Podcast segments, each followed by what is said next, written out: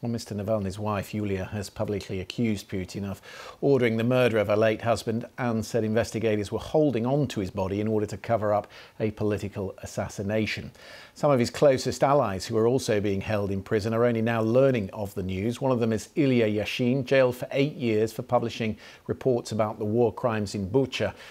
Uh, in his letter, he said he felt a black emptiness, and of course, I understand my own risks. I am behind bars, he wrote. My life is in Putin's hands and it is in danger. But what of the man whose story we followed so closely on this programme, the Wall Street Journal reporter Evan Gershkovich? Uh, this was day 328 of his detention.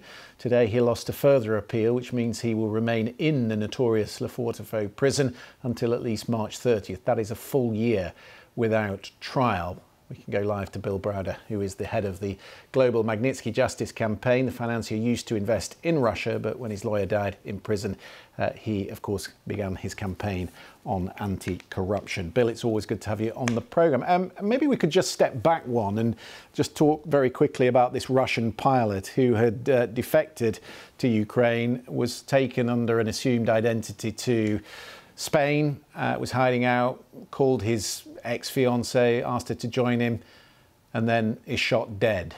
Um, the, the, the, the, fingerprints that are on that are all too familiar.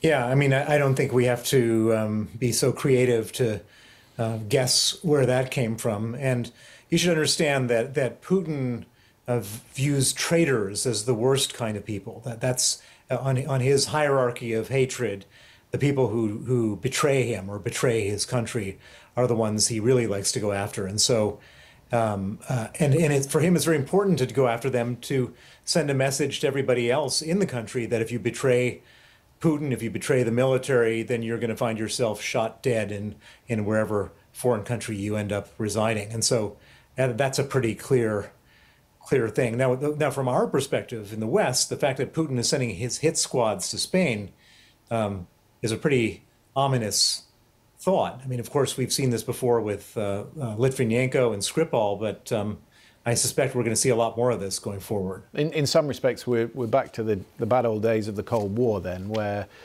assassinations are happening on a regular basis.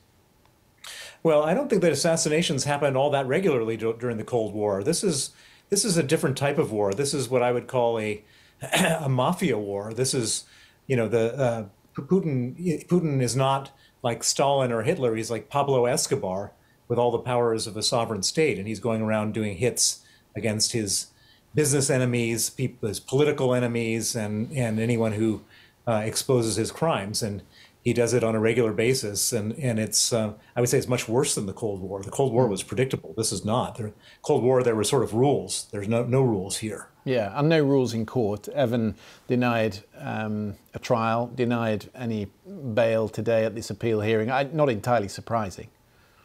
No, of course not. I mean, so uh, you know, forget about what they say in court. That the courts are not; these are not independent. This is not an independent judiciary. the courts are taking instructions from Putin.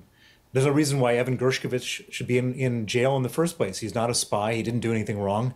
He was clearly and, and certainly arrested in order to gain leverage uh, as a bargaining chip, as a trading chip, so that the Russians um, could get uh, some somebody they want from from the West. He, hmm. he's not there for any any criminal activities. Mm. I mean, any stay in Lefortovo prison is is not a, a, walk in the park. Let's let's not let's not downplay that. But but you see from these pictures, he he looks in better health than Alexei Navalny looked, and th- there's a reason for that. He is a high value prisoner. Um, there's been a development uh, since um, we last spoke about him. Putin has been hinting in this interview with.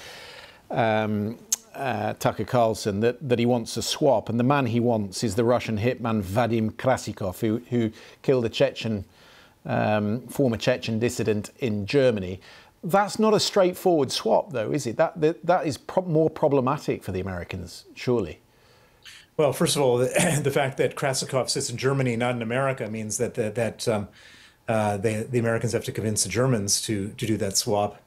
Um, I, I, think that. Uh, uh, it's it's a problematic swap in a lot of different ways. But um, Putin, interestingly, um, has been really going on and on about this Krasikov. It's not clear why he he loves Krasikov so much, um, but he really wants him back. Mm. Seems to be desperate to have him back, and he's mentioned it on a num- number of occasions. So uh, that tells you something about the value of Krasikov. Just one uh, element I want to get your thoughts on. I mean, the most effective riposte to all this kind of behaviour is to, seems to me, is to is to redouble our support for Ukraine. Do you? There's a there's a big debate now now mounting. I think the Estonian Prime Minister talked about it the other day, and that is confiscating the frozen Russian assets here um, around 26 billion pounds in London alone. How how united is the international community on that aspect? Well, this is something that I've been working on um, for for the last two years. It seems kind of obvious to me that that, that this 300 billion dollars worth of central bank reserves um, that belongs to Russia should be transferred to Ukraine. Um, and I mean, it's kind of a no-brainer. You, you, have a situation where Putin has um, caused all this damage uh, we have custody of his money and we can grab it, and we hmm. should. And and um, when I first started talking about it two years ago, um, people were sort of laughing me out of the room. It, it, it, was like it's never been done before. We couldn't do this. How can you even suggest it? Um, but as time has gone on, and, and, as the war has gone on, and as the damage has been increasing in Ukraine, uh, the conversations have become much warmer. And um, uh, you know, the, the uh, Foreign Secretary Lord Cameron um, has been now publicly advocating for this in various international conferences. Um, as you mentioned, the Estonian uh, prime minister. Um, uh, the there's a piece of legislation going through the uh, U.S. Senate called the Repo Act, which yeah. would be which would do this. And in, in Canada, you've got a piece of legislation which has already been passed called yeah. the uh, Frozen Assets Repurposing Act. So this is all starting to come together. We're up against the break, Bill. I wish we could talk more about it, but thank you for coming on the program this evening. Always good to get your thoughts. Thank you.